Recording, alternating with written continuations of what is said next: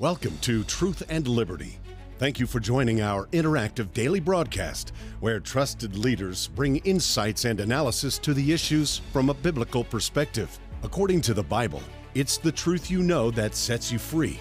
So call in today to get biblical answers, information, and resources to help you stand for truth and effect godly change in our nation and the world. And now, here's your host, Richard Harris.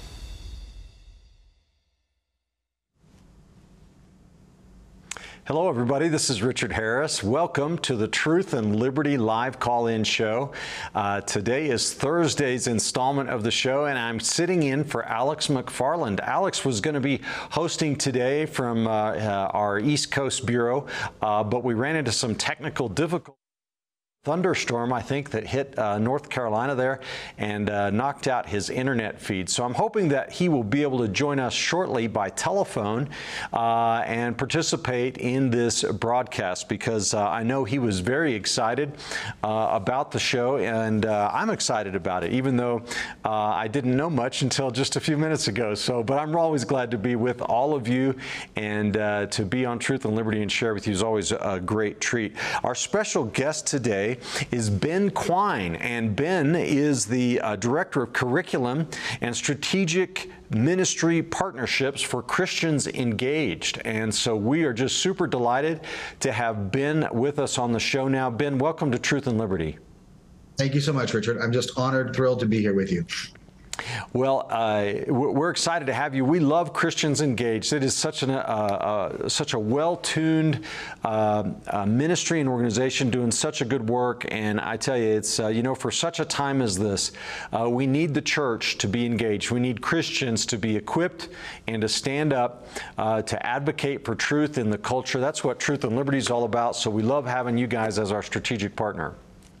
Thank you. You know, I, I know Bunny was uh, on the show with you just a couple weeks ago, but it is it's such an honor to partner with Truth and Liberty and to support you guys. You know, for me personally, um, I get to talk to people all over the all over the place, all over the country, and we hear just again and again from Christians saying, "I want to do something. I'm ready. I'd like to get involved." And it's such an honor being part of Christians Engage, we have tools we can really equip people to take the next step, to disciple, to learn how they can make an impact for America. So just just thrilled. That's awesome. And so uh, I think you can see the website there for Christians Engaged. We just had it up for a second. It's christiansengaged.org. And folks, this is the Truth and Liberty Live call in show. So be sure to call in today with your comments and questions uh, for Ben Quine of Christians Engaged. The number is 719 619 2341. And everybody, uh, I think we have Alex McFarland on the line, on our VIP line, so he can uh, join us now. Alex, can you hear me? Hear you, Richard and, and Ben. Thank you both. Uh, I'm sorry that I'm not there on video. Okay, I'm not hearing him, so we're going to keep working on that. Um, I, have got a note saying that he's online, but uh, but I'm not hearing him. But Ben, tell me what you do for Christians Engaged. You have a really interesting title here, Director of Curriculum and Strategic Ministry Partnerships. Uh, what's your job? Absolutely. Thanks, Richard. So, with Christians Engaged, we really have a heart to disciple the church. And um, like I said, we know there's millions of Christians that are ready to get involved and excited to get involved. And we, we really try to do that in three ways. We have what's called our pledge, and we'd love for every Christian across the country to take this pledge. And it goes like this I commit to pray for our country at least five minutes every week. Just pray for our country once a week, um, to vote in every election, and then to get involved in some kind of civic education or involvement. When Christian takes that pledge, we, we come alongside, we give them some tools, we give them weekly prayer reminders and a, and a topic. Like this week, we're going to pray for our school boards, we're praying for our mayors, we're praying for the Supreme Court, some, some particular to- topic to, to really help us um, get into the habit and discipleship of, of praying for the country. Next, we send voting reminders for every election so you never forget an election. We're a nonpartisan organization, so we don't endorse candidates, we don't endorse parties, but we, we believe that the church is the answer and that by getting involved, we can really make a difference, that, that the church can absolutely uh, make a huge impact for good in terms of elections. And then the third part is really kind of where my job description comes in, and that's the engage part. So we recognize that um, it's important not just for Christians to be voting, but we really need to be voting from a biblical worldview. You know, we want our our our input, our thinking, our thoughts to be guided and directed by Scripture, really on all issues. Uh, I was just reading this morning Roman, um, from Joshua one eight when he, when Joshua says, "Do not let this book of the law depart from your mouth. Meditate on it day and night, so that you would be careful to do everything written in it. Then you'll be prosperous." and successful this is this is kind of God's model for us to just be so saturated in the Word that every area of life becomes directed or, or influenced by that. And so at Christians Engage, we're writing curriculum. We've developed um, got books and videos, online courses that teach Christians how politics works, um, how civics works. Um, you know, we don't teach civics in schools like we used to, but in our classes, we give some really practical here's how nuts and bolts, how things work in our government and how we can make a difference. You know, what is a party platform? What is a precinct meeting? What's a precinct chairman? How do you get involved? And then you know, um, what about the issues? What about the biblical worldview, and how does it impact, uh, you know, how we should be voting?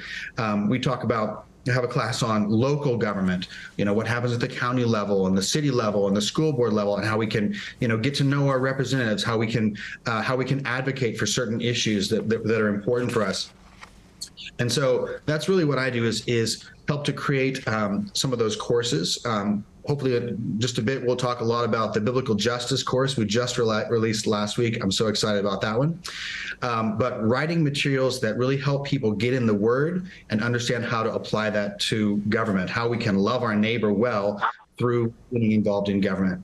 And then the other side of that is that I also love to connect with churches. So we connect with individuals, uh, we, and we also love to connect with churches. We have an amazing partnership program that we've just started up a couple months ago. We're so excited about it because um, we can then, through this, it's called a strategic ministry partnership, we can really um, resource the church develop long-term relationship and see such growth we've been hearing incredible things from pastors about people really getting involved uh, and making a difference through this program. So, for any pastors out there, anyone involved with their church, um, definitely connect with us on how to do a strategic ministry partnership. We'd love to do that with you as well. Wow, thanks, Ben. That's amazing. That sounds like more than a full time job, I'll tell you what. I think we do have Alex now dialed in. And Alex, are you on the line? Can you hear us? Uh, yes, I've been listening. Can you guys hear me? Yes, sir. Oh, wonderful. Well, well, first of all, Ben, thank you for being on, and Richard, thank you for being there in the studio. I'm sorry that back east we've got no internet, but we do have telephone. And Ben, uh, what you're doing with Christians Engaged is very encouraging to me because uh, you're mobilizing people throughout the country to pray for our nation, to influence others, and to influence voting. Uh, it's a, a great structure that you've got there. Thank you. It, well, it really is. And prayer, of course, is the foundation. It, we have to start there, but we can't just, you know, we can't just pray. Like James says, you know, uh, faith without works. That's that's not very good. He says if you see someone in need and you don't offer actual practical help, what good is that? And so we want to we want to equip the church with practical steps so they can really make it make an impact. Mm-hmm. You know, they talk about elections being won by the grassroots and you'll hear commentators talk about this or that candidate having a strong ground game. Then, how can people be involved through Christians Engaged? People that care about our country, they care about the spiritual and political and moral future of our nation, but they, they say, How can I plug in? To be a part of the grassroots movement for God and country, what do you advise people to do? Absolutely. Well, the first thing would be to take our pledge. So you get the reminders, you get the prayer, you're getting, you're praying every week. You're um, um, connecting with our with our voter mobilization system to make sure you never miss an election. And then um, and then you want to start taking our courses specifically our on-ramp course it's called the on-ramp to civic engagement. And this class will like i said it talk, talks about um, how to get involved at a very local level the um, the primary system and things like that the the precinct chairs and those those systems. And then um, you know, really ask the lord where, where's the burden for me? What what where where do you want me to plug in? we have area leaders that facilitate connecting um, people in, in, in local communities and joining together to work towards um, either running uh, running uh, elections, promoting candidates, or um, you know training training Christian leaders to be the next candidate. So there's there's just a whole range of things. But taking the pledge and then doing the on ramp course, those really are the starting places. And then you know asking the Lord where He wants you to plug in at that point. Hmm. You know, Richard, on our own website, truthandliberty.net, we've got a tab on take action, yep. encouraging people to get some hands-on participation and involvement uh, sounds like Christians engaged in the Truth and Liberty Coalition. We've kind of got the same same heartbeat, same priorities, don't we, Richard? Yeah, absolutely. I, um, you know, we had Bunny Pounds, your, uh, I think, executive director on or president uh, recently, and it was such a great conversation. It's pretty clear that we are uh, like-minded. So, looking forward to working together more. But, um, uh, you know, one of the things that's intriguing to me, uh, Ben, is looking at your bio here. It looks like this developing curriculum is sort of your specialty, isn't it? I see something called Cornerstone Curriculum, Worldview Library, and some other things. Is that stuff accessible through Christians Engaged? Uh, how do people get uh, get dialed into that? Absolutely. So um, I have been involved in education pretty much my whole life. My um, my parents really were kind of pioneers in the uh, late 70s and early 80s of the the homeschooling movement that was starting up then. And so um, I have four brothers and four sisters, so nine kids. That was a quite the handful as far as the family hey, goes. Same same here. Same here. Except it was six boys, three girls. So. Oh, there you go. That's amazing. And, and the boys were still outnumbered. Yeah, go figure. well, we had a we had a great time. Even though it was crazy, and mom and dad were just amazing parents. But um, they've been writing homeschool curriculum um, really ever since then. And my dad wrote it so that he uh, so that my mom would be equipped then to to pass on their faith to us, to mm. really disciple us, and spend really great one-on-one time as a family. Um, growing up, I was really uh, passionate about really two things: really scripture and um, music. And so I was I was very much involved in studying God's word and in playing the piano. I got a Fulbright scholarship to study music uh, overseas and pursued that for a while.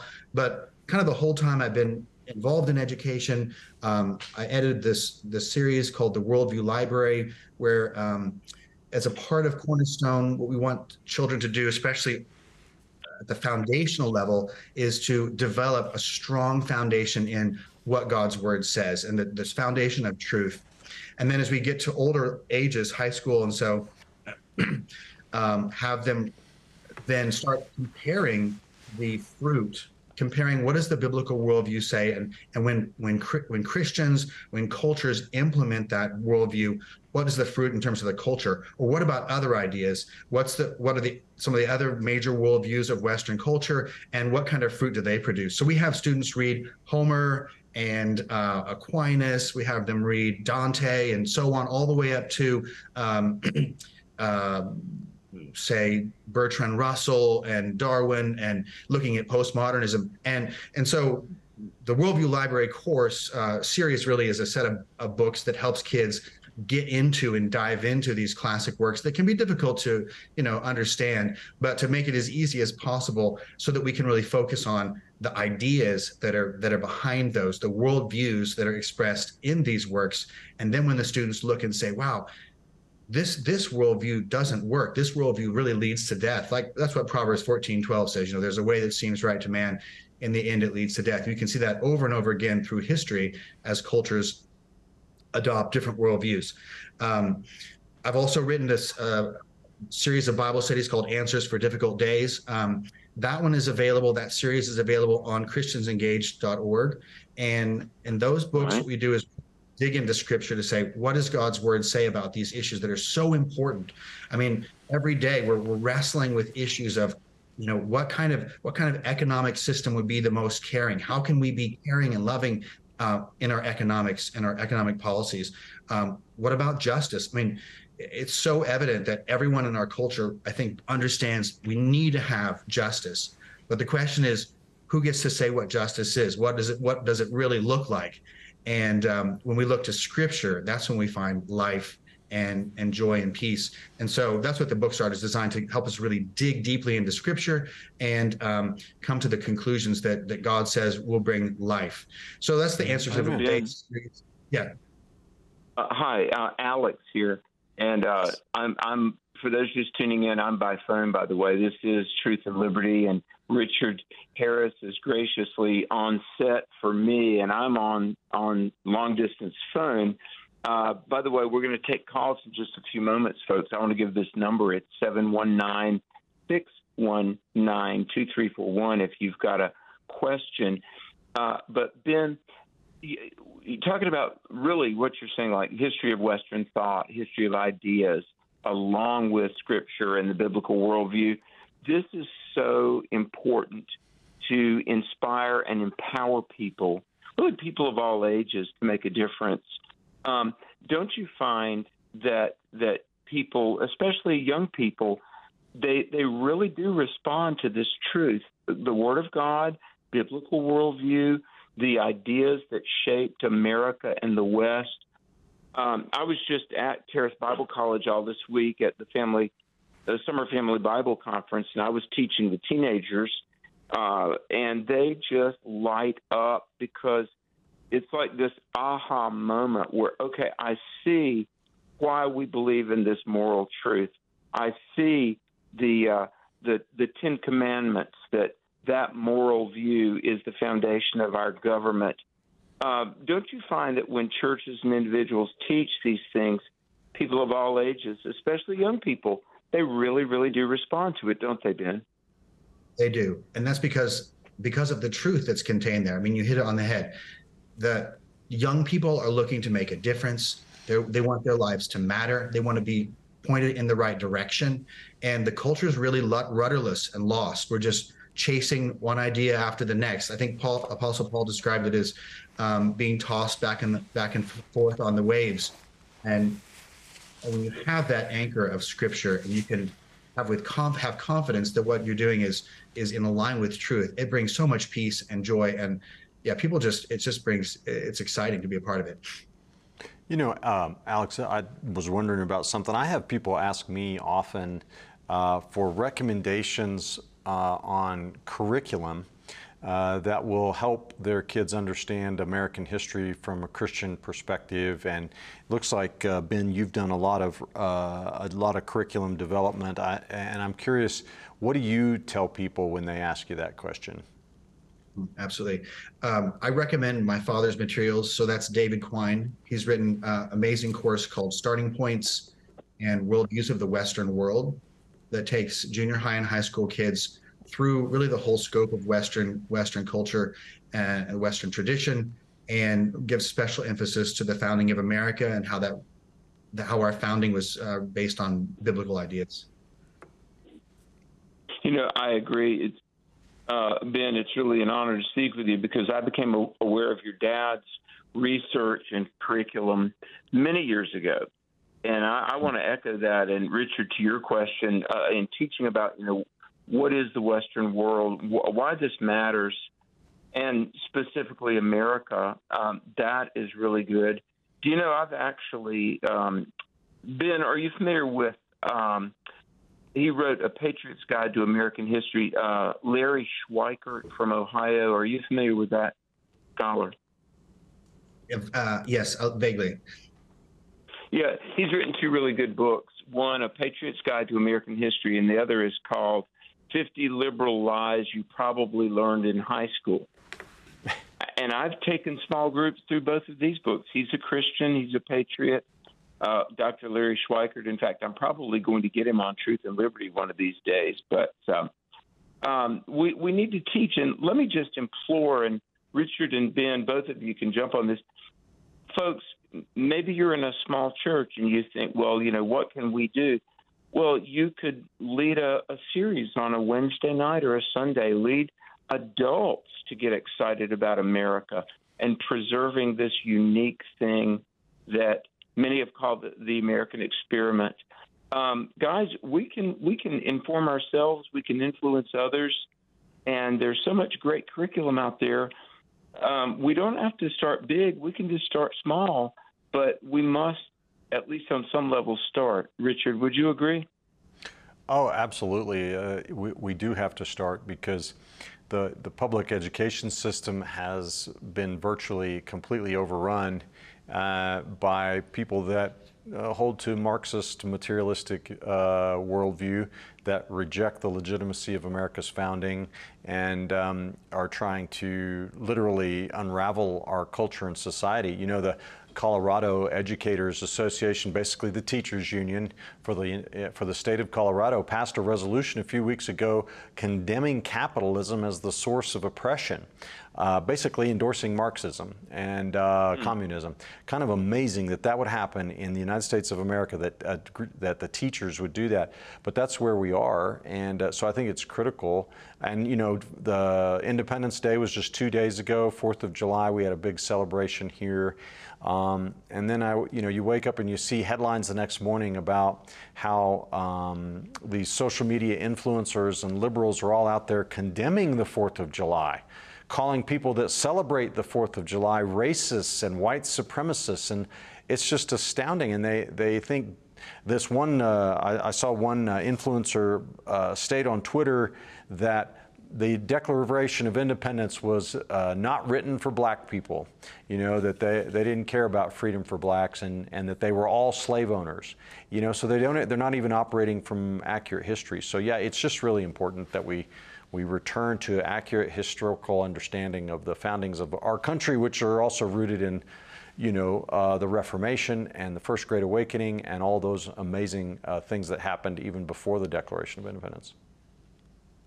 Yeah, I couldn't agree more. Um, and the thing is, we we can make a huge impact. It's um, I, I just love to plug this biblical justice course that we released last week. Um, it's eight videos. They're about an hour each, so it's really simple to go through. We have a there's a PDF. You just work through the little Bible study first, then hit play. Um, I do a, each video has a has a lecture uh, that I present from Scripture, and then we have these incredible guests uh, like David Barton, Kerby Anderson, uh, Stuart Greaves. We have Honorable Scott Turner, uh, a bunch of other incredible, incredible guests, and. Um, you know, we're going through scripture again and again. We find these principles just jumping out biblical principles of justice. And I'll just give you the, the top three, and they are equality before the law. So the idea that all people should be uh, treated equally, equal restitution. So if there's a wrong, there, it should be it should be made right, and it should be made right with an equal repayment. and then individual responsibility that each of us are responsible really for our own sin or for our own actions. And you know those three pillars that you, they're in the gospel they're the cornerstone of the gospel um, we see them again and again through the old testament the mosaic law and they're they're really echoed and repeated in the new testament and um, what's so cool is after going through all scripture in the in the last video um, we talk about how looking through our founding documents we can see again and again the principles that we looked at in the first seven classes, and they come out. They're in our Declaration. They're in in the Constitution. They're in the Bill of Rights. We talk, talk about over 20 different major principles from Scripture echoed in our documents. And of course, we, we've never been perfect. You know, no government's perfect. Um, and we talk about ways that we still experience, you know, injustice in America today. But um, we can we can understand and be grateful for the revolutionary, I mean, absolutely revolutionary, wonderfully revolutionary and, and beautiful dream of the Declaration that all men are created equal and should be treated as such.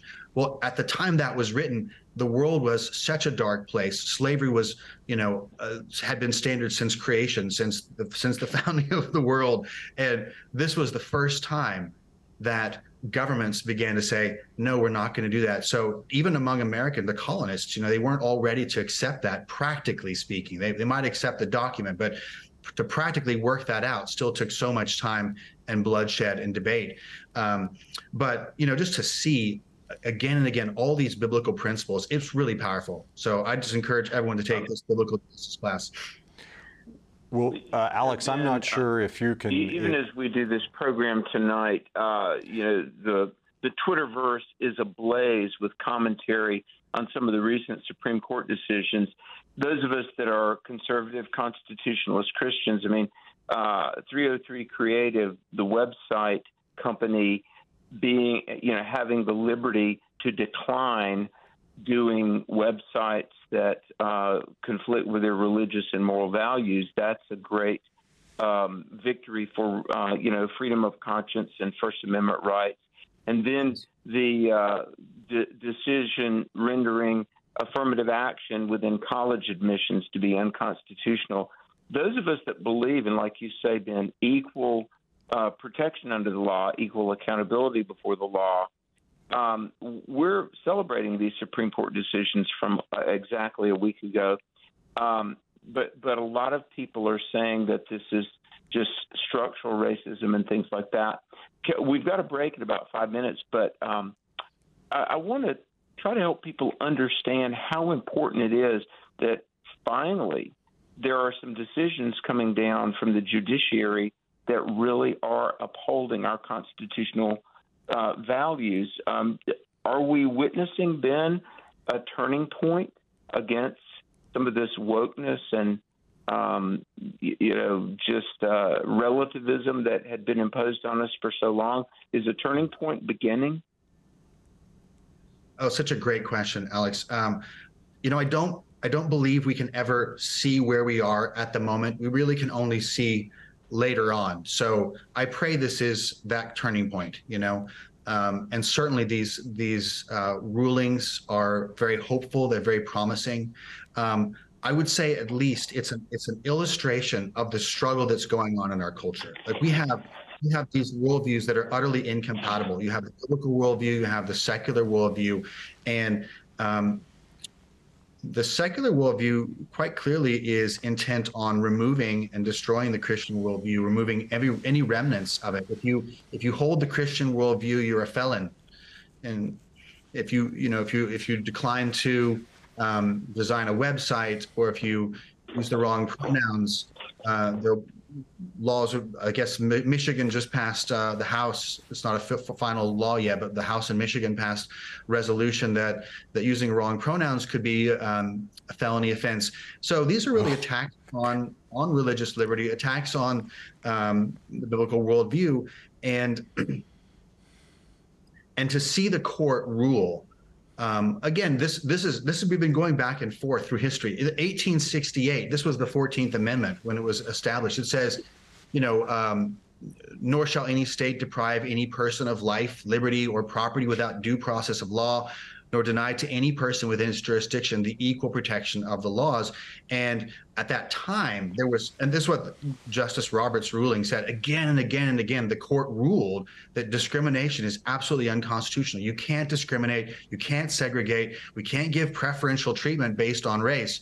And then when the Jim Crow era came, all those were, were reversed. Plessy versus Ferguson. We had these horrible, horrible um, laws put in place as a result of that ruling. And so now to finally see um, the court say, no, no, again, we're going to go back to equal protection. So, um, uh, Ben, i apologize for jumping in here on you, but we're going to coming up on a break in five seconds. So uh, we'll we'll take about 90 seconds now to uh, to share some information with our viewers. We'll be right back after that with Ben Quine uh, from Christians Engaged and Alex McFarland, our host for today, who's on on the show uh, by, by phone. And if you want to call in with your questions, please do that. 719 619 2341. We'll be right back after this. We are the antidote for what's happening in this world. But you need to see beyond the physical, and I believe that the greatest days of the church are ahead. God has a word for you, God has a plan for you, and God is raising up an army that knows how to fight the right fight the right way. At Truth and Liberty Coalition, we have big plans to make a big impact. If you want to be a part of turning our nation back to God, I want to invite you to become a supporter of Truth and Liberty. You can go on our website at truthandliberty.net to the donate page and make a gift there. And you can also sign up to be uh, make a recurring automatic gift of $5 or more per month, and then you'll become a Truth and Liberty member. And uh, our gifts to Truth and Liberty are not tax deductible, but I promise you, God sees your generosity. So go to Truth Truth and Liberty and become a member today.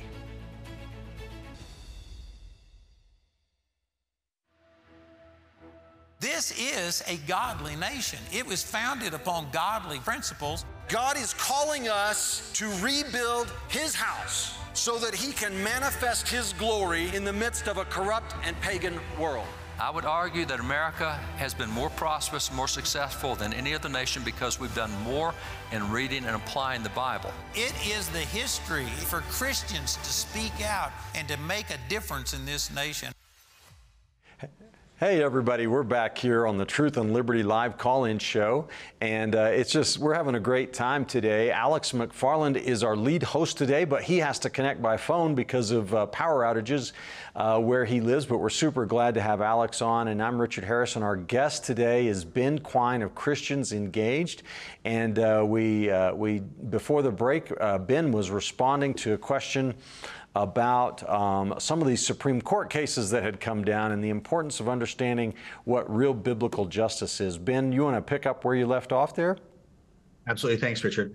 Um, so, just talking about how the the Fourteenth Amendment established the clear principle that um, there must be equality for all citizens under the law, and that the Supreme Court after the civil after the Civil War made ruling after ruling how um, to to reinforce that um, issues like um, um parks and uh, owning property and and and striking down the Dred Scott ruling so again and again the, the SCOTUS confirmed that individuals had to be treated equally under the law.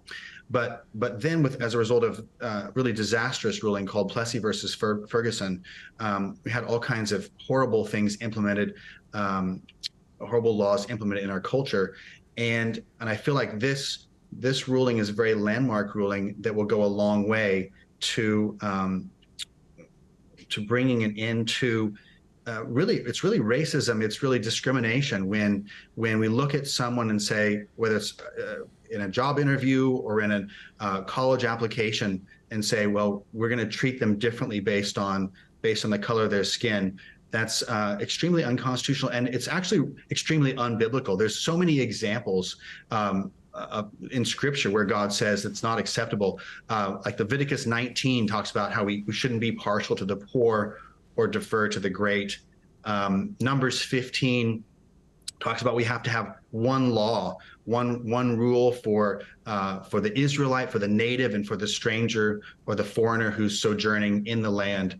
Um, in Deuteronomy, uh, God talks about directly to the judges, and He says, "You you can't pervert justice. You can't show favoritism or partiality. Um, no unequal treatment." uh, in in Romans, we see that God it actually says that God shows no partiality. This is part of His character as well. It's not just a rule He invented for us, but it's what how He acts. And He says, "This is what I want you to do as well." In James, we see, "My brothers, show no partiality as you hold the faith of our Lord Jesus Christ."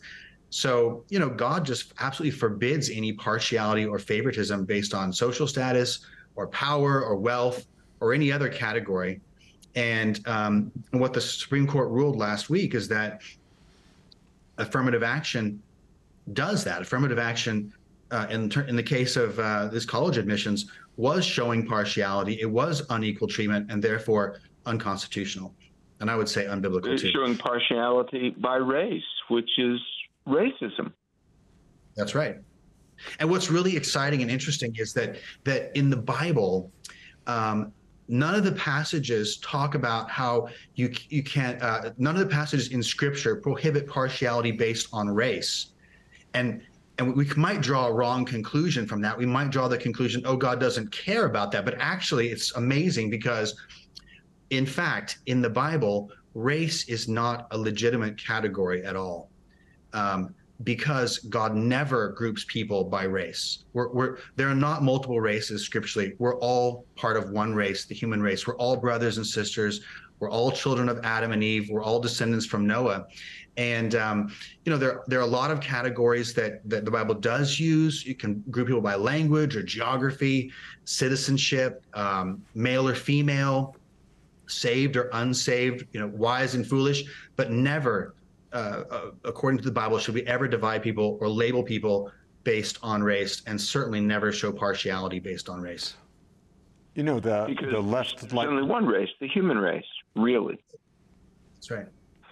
Uh, so the, the liberals like to use the word. the number sorry, if Alex. you've got a question or you want to weigh in on the conversation with Ben Quine of Christians Engaged or Richard Harris and myself of, of Charis and Truth and Liberty. But the number for questions is 719 619 2341. By the way, if you need prayer, um, maybe you want to pray for our nation or you want someone to agree with you about a, a matter or maybe you want to know what it means to be a Christian. The number for prayer, and there's no obligation, no no strings attached. We just want to minister to you. But the the prayer line is 719 635 1111. And I do want to remind everybody there is so much good content on truthandliberty.net. Uh, truthandliberty.net. Also, if you uh, dial or put in truthandliberty.net slash subscribe, we'll keep you updated. Richard, I want to commend you. I get your um, strategic reports and the releases that you put out. I always enjoy reading those. And uh, there's just a lot of good content, and content empowers and inspires and motivates people, doesn't it, Richard? Yeah, it does. Uh, the, the scriptures say that um, my people are destroyed for a lack of knowledge. And um, many believers today in America are really quite ignorant of so many things. Um, and uh, so that's part of our mission here at Truth and Liberty, just like Christians Engaged, is to educate, inform, and equip the body of Christ to stand for truth. And uh, so, folks, we'd love to hear your questions today. Uh, 719 619 2341. I was wondering, Alex, if we could kind of ask Ben to talk a little bit about social justice. You know, it's a phrase that leftists like to use. Um, and I think it's tied in a lot to this affirmative action case and the debate over whether that decision was right or wrong. Um, ben, would you mind commenting on what is this thing called social justice, and is that the same thing as true justice? Absolutely. Uh, such a great question, and it's one of the questions you know for our time. Um, again and again in Scripture, especially if you read the prophets. I mean, if you look at the book of Amos, for instance, is all about justice and we see that God is very passionate for justice to be put into place. He's passionate for social justice. You know, he talks about how widows and orphans should never be mistreated, right? He talks about how um, oppression, you know, he hates oppression. He hates it when um, those who are in charge of creating the laws um, abuse the people or write laws that go against his character. God really is um, concerned with social justice. And of course, that's why Christians need to be involved in our government. If we if we want to show love to our neighbors, we have to be involved. Otherwise, um, wicked people will be involved. You know, uh, Proverbs 29 2 is a, a, great verse for today. It says, um, When the righteous increase, the people rejoice. But when the wicked rule, the people mourn or the people groan. And so, you know, I just think again and again, if if our neighbors are groaning, if they're moaning, if they're suffering, we can't just walk past. We have to get involved. And um, so God cares, absolutely is passionate about social justice or justice being applied to our society. But what's interesting is that in modern terms, the modern social justice, um, we've really we've really seen some remarkable um, linguistic and logical gymnastics as words have been redefined. Um, primarily the word equity. We just if we could just start with that one. Um, equity uh, traditionally has been a word that is more or less synonymous with, synonymous with equality. In other words, treating everyone equally or equality of equal opportunities. Um, but nowadays we see it's been redefined to mean equal outcomes, equality of outcomes, and um, you know, so it's easy for a Christian. We might read um, read a verse like Psalm 99, verse 4. It says, The king in his might loves justice. You have established equity. You have executed justice and righteousness in Jacob. So a Christian can think, absolutely, I, am for justice, I'm for righteousness, I'm for equity. This sounds great. But what we don't understand is that now the meaning has been um, almost completely switched.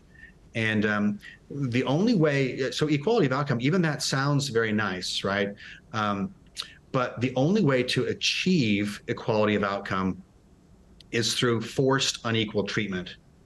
Um, it would be through forcibly, forcibly removing something that one person has and giving it to someone else. Or, as we saw in this um, Supreme Court ruling, forcibly denying one person uh, a right or an opportunity based on their ability and then forcibly giving that to someone else.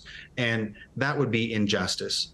So equality, though it might seem like a beautiful, again, a beautiful dream, um, is only enforceable and achievable through injustice. There's a lot of other, uh, a lot of other. Forgive me for jumping in, guys. Uh, Richard, do we have any callers on hold? Yes, uh, we do. We've got a call. Uh, we've got a caller here, Elizabeth uh, from Colorado. Would you like to take that call, Alex? Yes, let's do. Okay. All right, Elizabeth. I think you are on the air. What's your question today? Hi, Elizabeth. Can you hear me?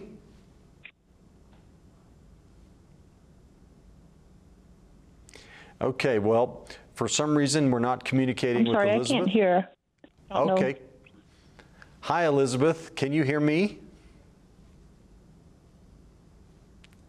Okay. Well, uh, we'll leave it to our. Um, He's having all sorts of. Yeah, I can't hear. But that's okay. We'll, yeah, we'll let our technicians get that sorted out. Uh, Alex, you got a question for Ben? I've got a question for Ben. And, and by the way, I, I thank you so much for being with us on Truth and Liberty. Um, before I throw a question at you, give your website if you would, Ben.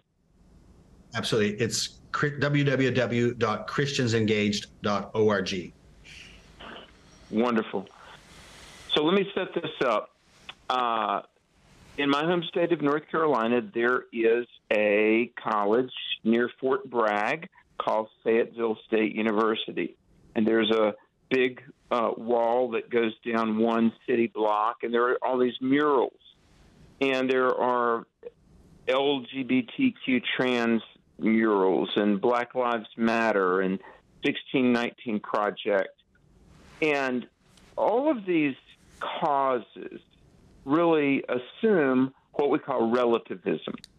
And relativism, by the way, as, as Richard, I know you know, and Ben, you know, but listeners, relativism says there is no objective moral standard that we all must live in light of, but morals change.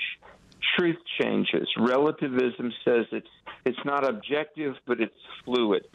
So I'm going around this university, and there are all these murals celebrating causes, environmentalism, homosexual movement, abortion rights, all these things that are based on relativism. And you come to the corner of this major intersection, and in huge letters, probably six feet tall, it says justice now. and it's underlined very emphatic. In other words, um, in a in a pro life culture, we want abortion and we want it now.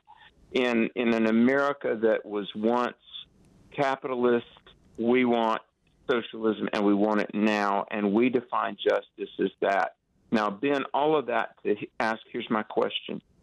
In a world of relativism, is there such thing as justice?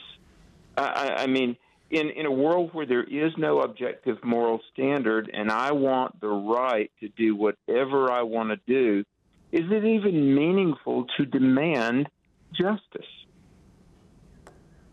Such a great point, Alex. Um, it's not logical it's not intellectually consistent, but there's there's still a desire for it. You know, we we know we have that God-shaped vacuum built in our hearts. Our conscience, Scripture says, our conscience still bears witness. You know, even those who are rejecting God, um, we know that there is um, an absolute right and wrong, and whether we choose to embrace that or reject it. Um, I, I think even on one of your last shows, you you gave an example of uh, talking about how we can how we can say, well, if you really believe that there's no such thing as right and wrong, what if what if my truth is to to break into your house and, and take your things? And you get to a point very quickly where they say, well, you can't do that. That's wrong. And we all we, we can't live we can't live with that real um, truly relativistic there's no truth there is no moral no moral standard. Um, it doesn't work for humanity, and so um, we make the jump. We make the jump as a culture and say we have to have justice um, even though we could never define it logically or, or philosophically based on truth as far as what that justice is. And that's the beauty of Scripture. It gives us absolutely a foundation to say it's totally in line with God's character. It's totally in line with the universe. It's in line with the truth of Scripture, um, and and and our beliefs flow consistently and logically. What it's such a blessing. Does that Alex, Richard, let, let, me ask you this because you, yeah. as an attorney, uh, relativism, the idea that I'll make my own truth and that there's no absolute standard that I have to follow. Everybody makes their own truth, and all these truths are different. Richard, what has this done to our legal system and our judiciary? Well, uh, let me say this that the, the structure of the American judiciary is built on the premise that there is truth and that truth is discernible. Uh, every jury trial in this nation occurs because we believe we can find truth or we can get as close as possible to truth and that it's an objective thing. If there is no truth, if truth is only in the eyes of the beholder, then the entire system is a farce, right? You can't achieve justice. Here's what uh, I tell people. So you, we had up earlier on your, on your um, it looked like your graphic there, Ben, for your program. There's the Lady of Justice, right? It's that statue of the woman who's blindfolded, holding scales in one hand and a sword in another, right? And and the question is, why does she have scales? First of all. She has scales because she's measuring. She's trying to get to, to determine what, which is the whole purpose of justice is to bring things back into the proper state of affairs, right? Uh, the punishment is a recompense for the wrong. And so you want, like you said earlier, Ben, you want the punishment to equal the wrong. That's what the scales are doing, measuring the wrong so you can dispense justice, right? Well, and she's blind because justice is blind, bl not supposed to look at things that aren't relevant to the question of what does it take to make this matter right. So if you say there's no truth, there is no way there can be justice. There can be no justice without truth because it, uh, justice depends on truth. And I would go further. We've got several callers here, Alex, if you don't mind, if I just okay. develop this out just a minute here, is um, modern concept of social justice is a group conflict based theory. In other words, this group is oppressed, this group is the oppressor. Therefore, we have to use legislation to bring justice between groups. It's a, it's a fallacy. It cannot be done. Justice is only achievable on an individual basis. And the reason it can't be done is because there's no way to find what, uh, how one person in this massive group of 50 million people, what harm did they suffer? Versus what who caused that harm. You can't punish a group and reward a group. There's no way to achieve justice there, especially when you're doing it for historical harms that happened 100 years ago. It's impossible to do. So it's all a charade. There's no truth in it. Uh, but like I said, we've got several callers here. If you want want to begin progressing towards those, I'm not sure if you can see the screen, Alex, but. Um, no, I'm, I'm not able to. So, uh, Richard, if you would cue up the callers, please. Oh, I'm happy to do that. Okay. Well, it looks like Elizabeth, who we tried to go to earlier, is still in the queue, so we'll take another shot there. Elizabeth, can you hear me now? Yes, I can hear you. Thank you. Oh, fantastic. Thanks for calling. What's your question? Yeah, so we've been talking about the Supreme Court, and you kind of touched on it a little bit, but when Congress gets out of hand, we have the ability to call them and hold them accountable, put pressure on. I was just asking is there a way where we can put pressure on our justices, whether it's Supreme Court or local court systems, where we can hold our, ju- our judges accountable and, like you mentioned just a while ago, to have blind justice, not based on their political view. So, is there a way where we can kind of put the pressure on our judges to rule fairly and equally? Thanks for your question, um, Ben. You want to you want to tackle that?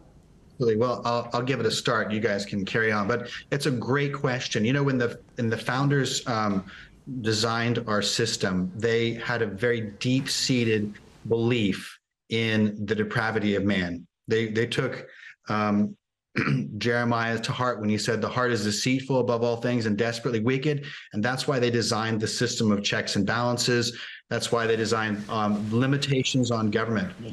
Um, specifically for the Supreme Court, um, the reason the court was not up for elections and the reason the court was um, given lifetime appointments was specifically so that they could be withdrawn from social pressure, that they could be withdrawn from the whims of the culture, that they wouldn't, the idea was that they wouldn't be subject to that kind of, of pressure.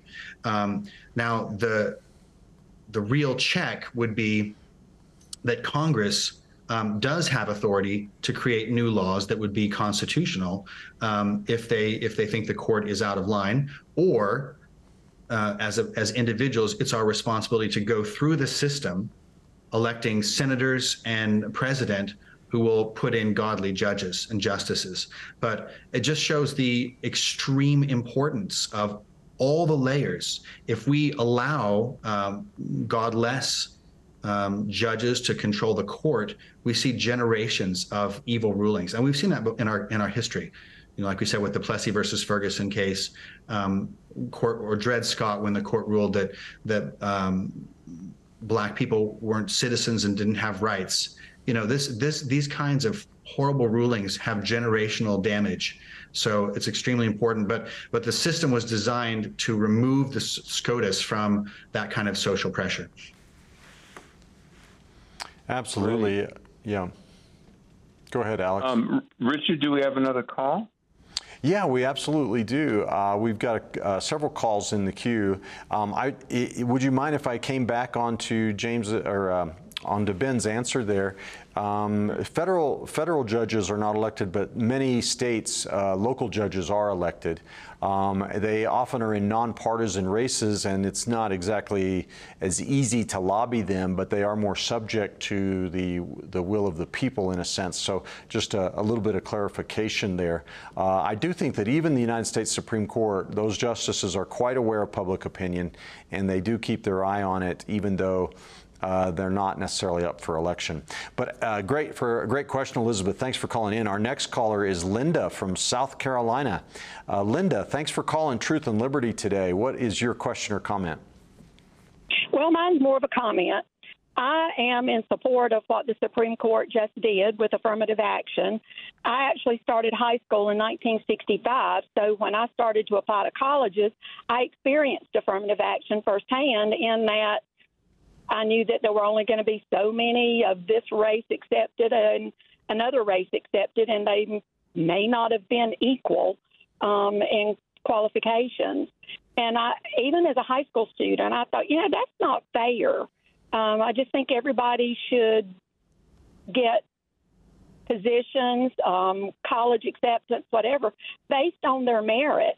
And um, then, as a teacher, high school teacher, I was in charge of a varsity cheerleader group, and we had to guarantee a minority girl on the squad, regardless of the votes or her abilities.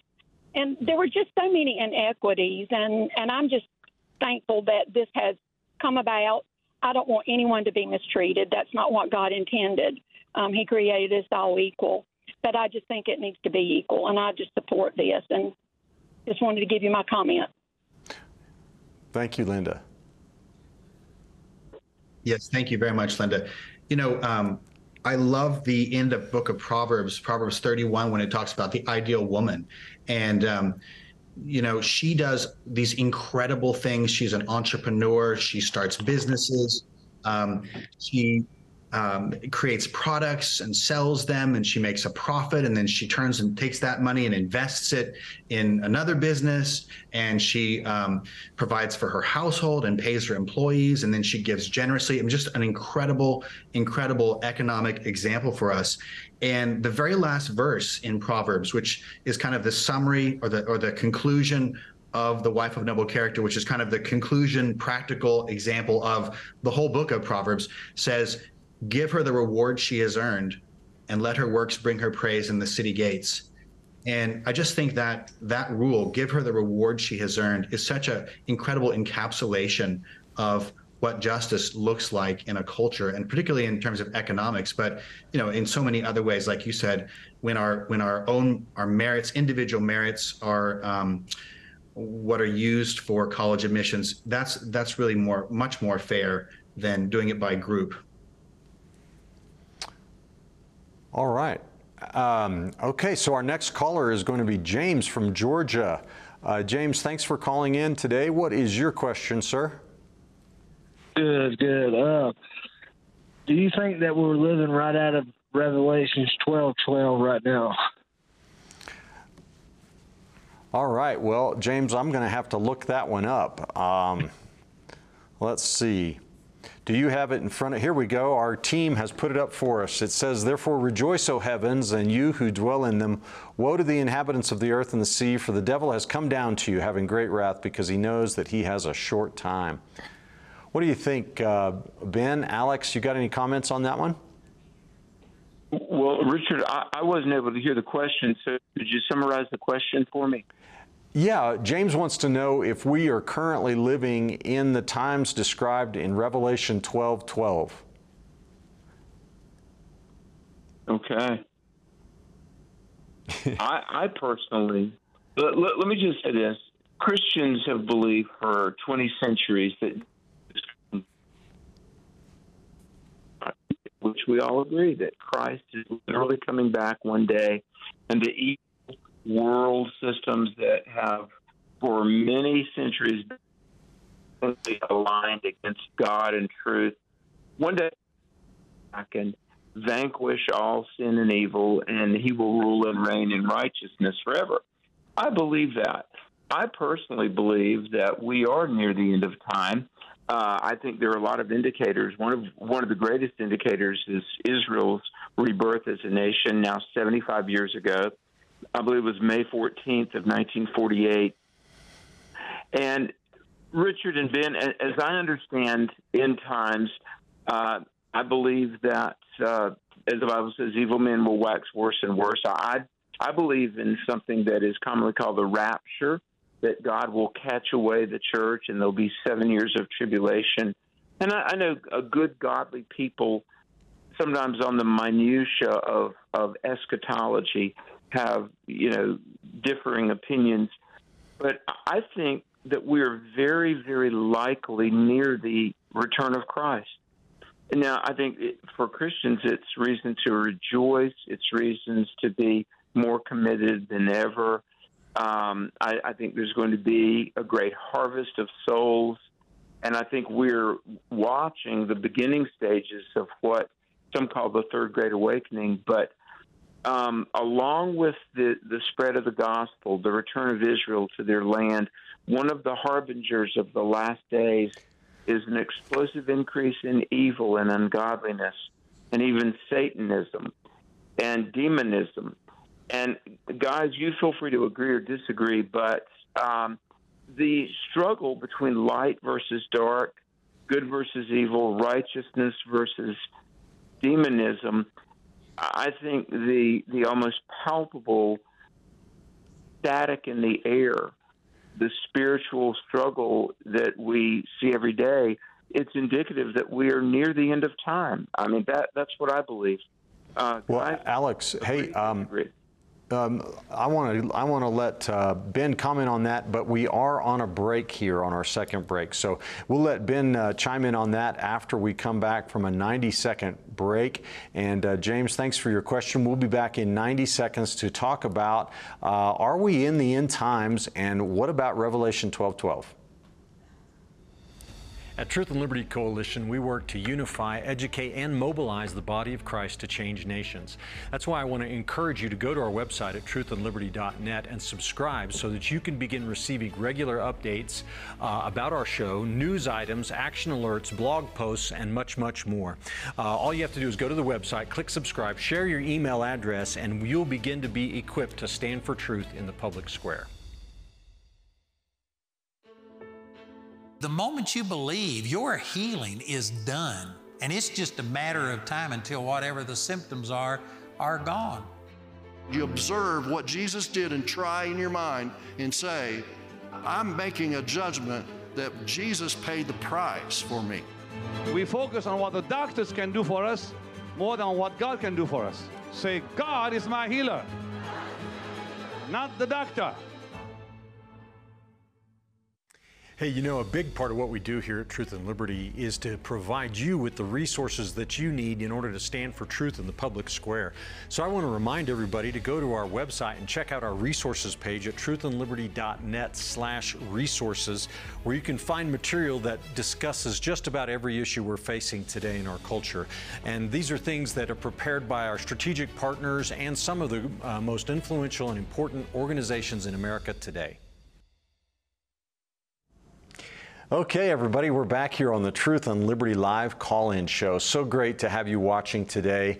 Uh, Alex McFarland is our lead host today, connected by, by uh, cell phone technology. And our very special guest is Ben Quine. And Ben is uh, uh the Director of Curriculum and Strategic Ministry Partnerships for Christians Engaged, a, fantastic ministry that, that's like uh, super dialed in on the needs of the body of Christ.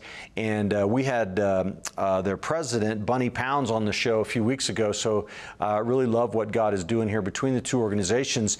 But the question was asked by James from Georgia Are we living in Revelation 12 12? And um, Ben, I just wanted to pitch that up to you and uh, ask you to comment on that. Thank you, Richard. Yeah, I just loved Alex's answer. Um, Christians really have um, great hope. You know, we know that no matter what happens, um, Jesus is coming back. He's coming back soon, and he will um, bring with him perfect justice as he rules the nations. Um, we don't know, however, exactly when that's going to be. And I, I, really love how Alex is pointing out the certain harbingers that we've seen um, the rebirth of Israel as a nation, um, the rise of um, increased wickedness, and, and really this this more overt spiritual war that we're seeing.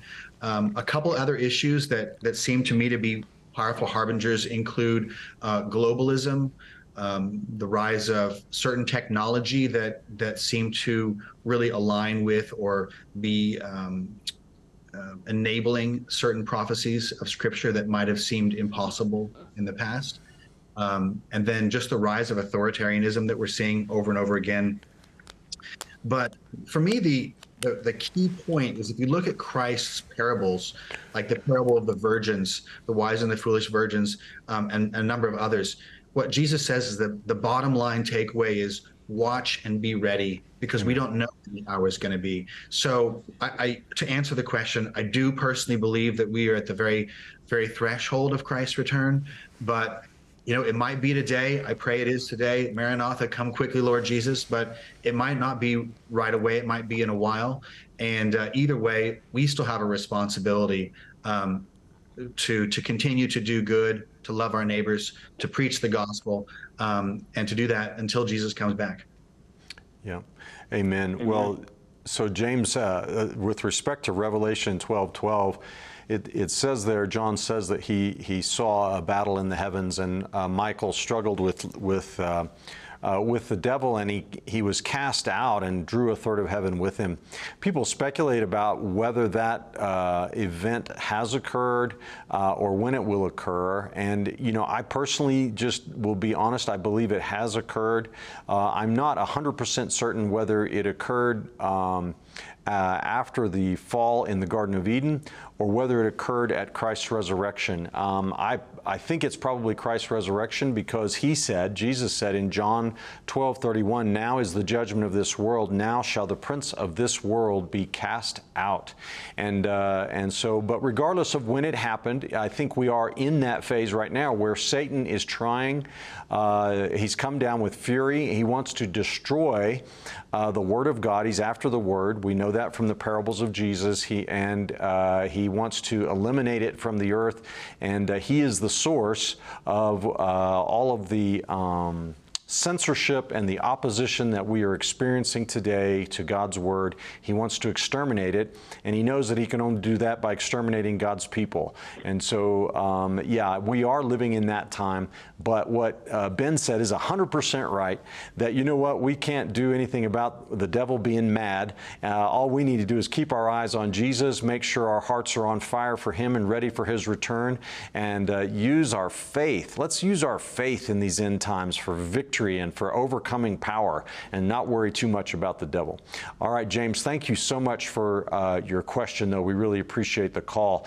Folks, we're here on the Truth and Liberty live call in show with our very special guest, Ben Quine. This is the first time for me to meet Ben, and I'm super excited about it. It's been uh, really great meeting you, brother. And you are you're a Bible scholar, you're a history professor, you're a musician. I mean, you've got a lot of things going for you. This is great. And Alex McFarland is our lead host today. He's on the phone uh, here uh, from uh, his home in North Carolina. And it's been a, a, great program so far. And we've been talking a lot of, about a lot of different subjects. Um, and, you know, this whole Supreme Court cases, um, they really bring to into focus some of the great questions of our day, don't they? Well, they, they really do, Richard. And I want to thank you, Richard, for helping us and also uh, Ben Quine and uh, Richard, uh, do we have another caller waiting? No, uh, not at this time, but we have time to take more calls. So, folks, if you're watching and want to uh, get a question or comment in, the number is 719 619 2341. You know, I, I, let, let, me throw out some news here and cue this up a response from you, um, Ben, and Richard as well. So, uh, have you have you followed um, Corey Jackson out in, in California, who is a Muslim and is not Caucasian.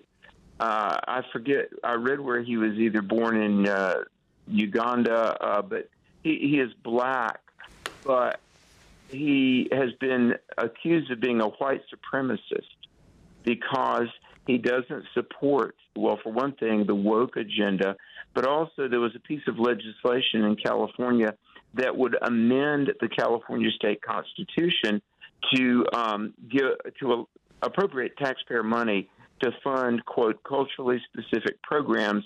In other words, um, reparations, affirmative action in business and education, it, to modify the California state constitution to um, you, use money for uh, taxpayer money for woke causes. And so um, a Democrat colleague called him a white supremacist because he, as a black Muslim, really opposes some of this woke legislation. And a similar story in Maryland, a Maryland Democrat calls Muslim families white supremacists that oppose LGBTQ trans curriculum in public schools. Now, all you know, shortly after 9 11, if anyone critiqued Islam, they were called Islamophobic. But now, because the left is so wedded to the, the Marxist woke agenda and the LGBTQ trans agendas, they're willing to forego their previous uncritical support of Islam to even call Muslims and black Muslims white supremacists who support the woke agenda. All of that to ask this, guys. Isn't it surprising, if not humorous, what the left will do when they're picking their side, when they've got an ideology that must be defended at any cost? They're willing to abandon previous allies and make them fierce enemies because the ideology truth but the ideology must be defended. Uh, do you guys see that in these stories? Go ahead, Ben. It's it is very interesting to see positions change in this way. Uh, I love that you point that out. Um, I don't think I think the issues are extremely serious though, so it's hard for me to to find it humorous because um, because it's such a it's such a deeply important and relevant issue uh, for our culture. You know, um, I guess if you don't mind me going on a little bit of a rant here for just a second, but God talks about so often how, um, uh, like in Ezekiel 18:20, uh, it says, "The soul who sins shall die. The son shall not suffer for the iniquity of the father, nor the father suffer for the iniquity of the son." Um, in Deuteronomy, it says, "Each one shall be put to death for his own sin." I mean, God is really passionate that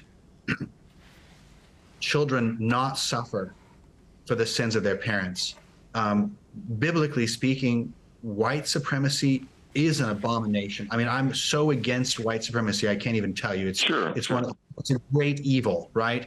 But and you know, Richard, you commented on this earlier when you talk about how how modern social justice really groups people and, and creates groups and then puts guilt on a group.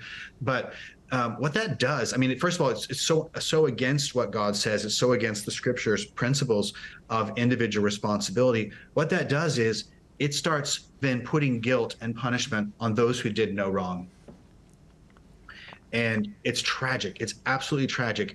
Um, and then to have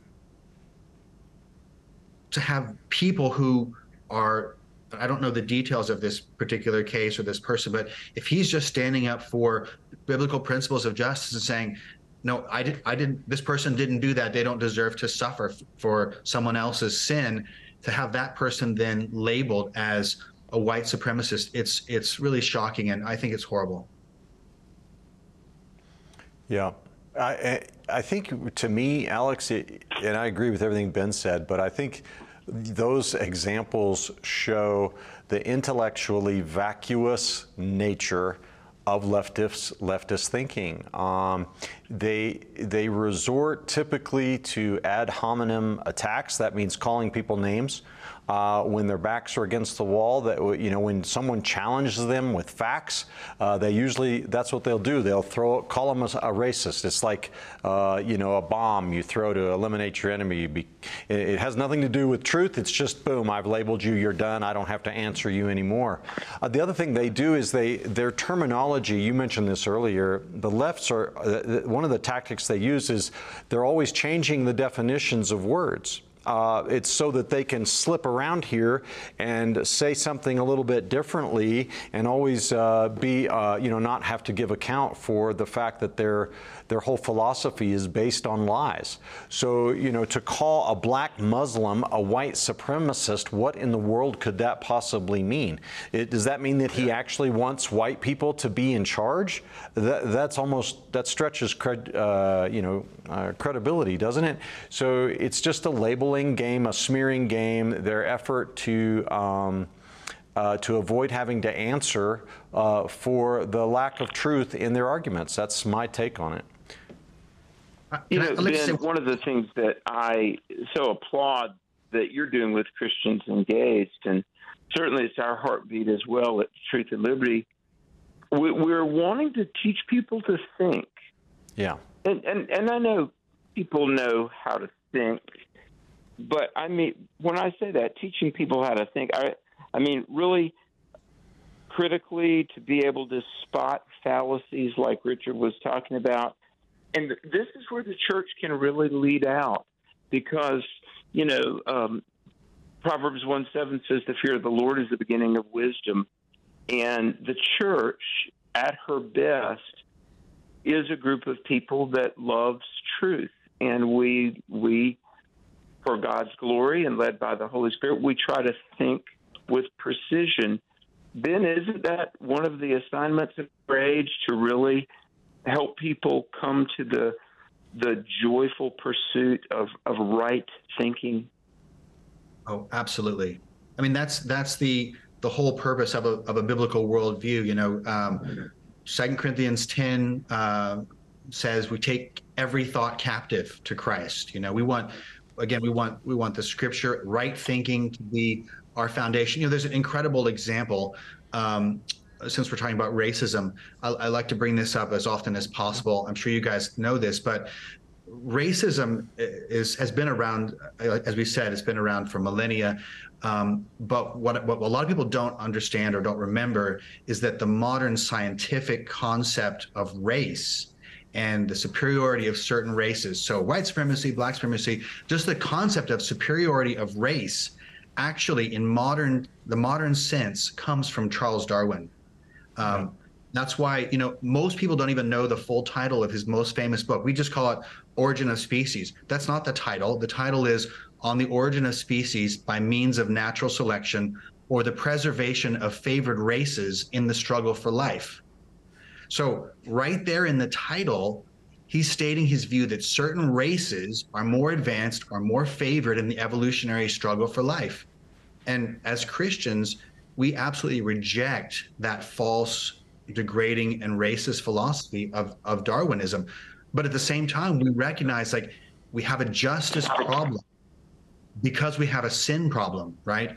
This is, it's not, law's not the answer. Um, coercion is not the answer social pressure is not the answer we the only antidote to injustice really is heart change and so that's why the church really can can make such a huge impact because we can by sharing the gospel by teaching the whole counsel of god we can we can absolutely turn the culture around you know lord willing we uh, by prayer and his by his um, gracious hand and that's what we're trying to do. Let me let me throw a little announcement out here, folks, and then Richard, I'll let you queue up the next caller's question. But folks, uh, God is using Truth and Liberty uh, every week. The audience is uh, touching more and more people are being touched by this.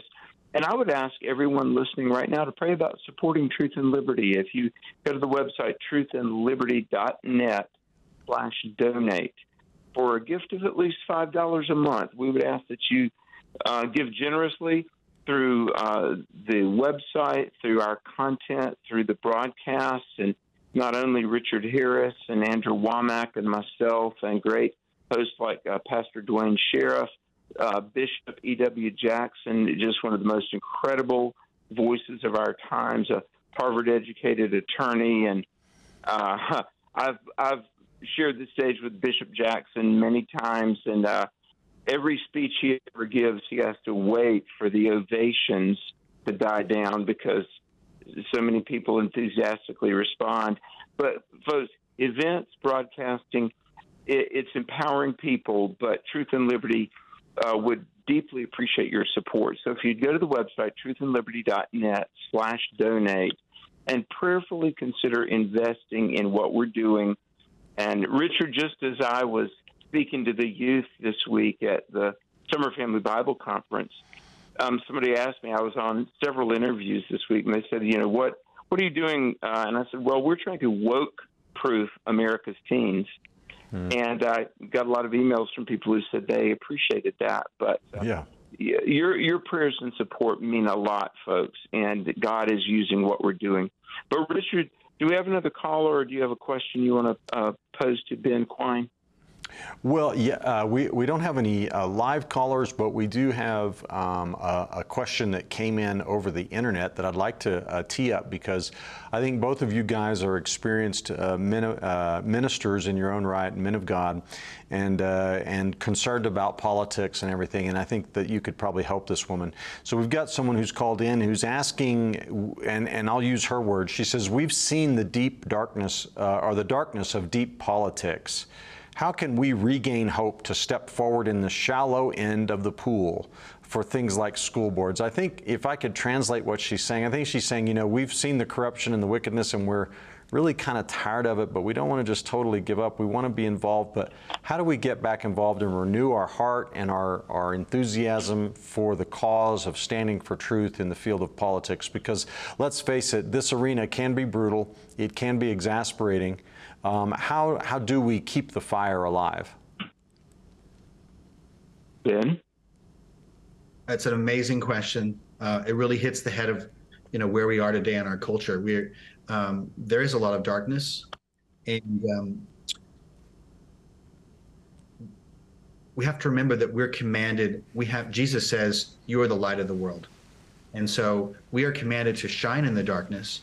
And um, I, I like to think about the idea that when when things are really dark, then even the tiniest light will shine out. Hmm. And I think that Daniel is an amazing example of that. Um, you know, he he lived in a a time that must have been absolutely horrifying. Uh, his family was probably murdered, and he was kidnapped and carried off to a foreign country and um, treated terribly in many ways. And he might have been, aside from his other friends, Shadrach, Meshach, and Abednego, he might have been the only um, God fearing believer in the whole system of government there under Nebuchadnezzar and later under Darius. And, um, and yet, he was he was willing to follow the Lord no matter what. And same for the the three friends. They you know they they resisted the call to um, bow down to the image. They said, "O King, you know you can do your worst to us, but we will not obey you or worship the image you have set up." And so I think that the answer to the question is, it really comes from knowing Jesus and walking closely with Him every day, being dependent on Him, and and really relying on Christ and, and the body of Christ, our, our fellowship as believers, our encouragement, accountability, helping each other, prayer support. We can't just elect believers and send them off to Washington, D.C., and then leave them alone on their own. Like we have to continually support them through prayer, encouragement, and so on. Um, but I think we are called to be Daniels, to be Shadrach, Meshach, and Abednego, to go into the darkness and to make an impact. But only in the power of the Holy Spirit, only in the power of Christ. Otherwise, we, we will probably be overcome as well. Hmm. I don't mean that as a, as a downing message, but it's it's the the battle is real, right? Jesus has won. We rely on Him. We'll we will overcome. He says He has overcome the world, but uh, it is dark out there. Hmm. Uh, Richard, I've heard it said that uh, some people, because they can't do everything, they don't do anything and none of us can do everything. Uh, no. You know, uh, Andrew has a, a worldwide platform that virtually nobody else has a platform like that. Billy Graham had a big platform. Uh, different people have different levels of influence, but we all have some degree of influence. And Richard, isn't it fair to say that um, we, we may not be able to do everything, but each of us can at least do something? And we've oh, got to remember yeah. that um, our labor in the Lord is not in vain. That's First Corinthians Amen. 15. And we pray, we stay informed, we influence those around us with with God's touch. I mean, it really does count for something, doesn't it? Uh, you know, it does, and and we have to believe that. And you know, Paul wrote. He he said. Um, I have uh, planted and others watered, but it is God who's given the increase.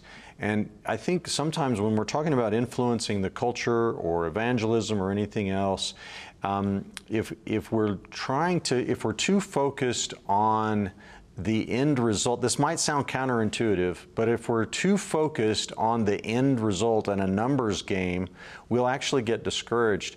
Uh, I, I, shocked the practical government school students here at Charis Bible College a few months ago when I was teaching, and I said to them, Did you, What is your highest calling? And most of them said, To win souls. And I said, No, that is not your highest calling. Your highest calling and your most fundamental calling is to give glory to God. Our, the glorification of Almighty God is our number one purpose.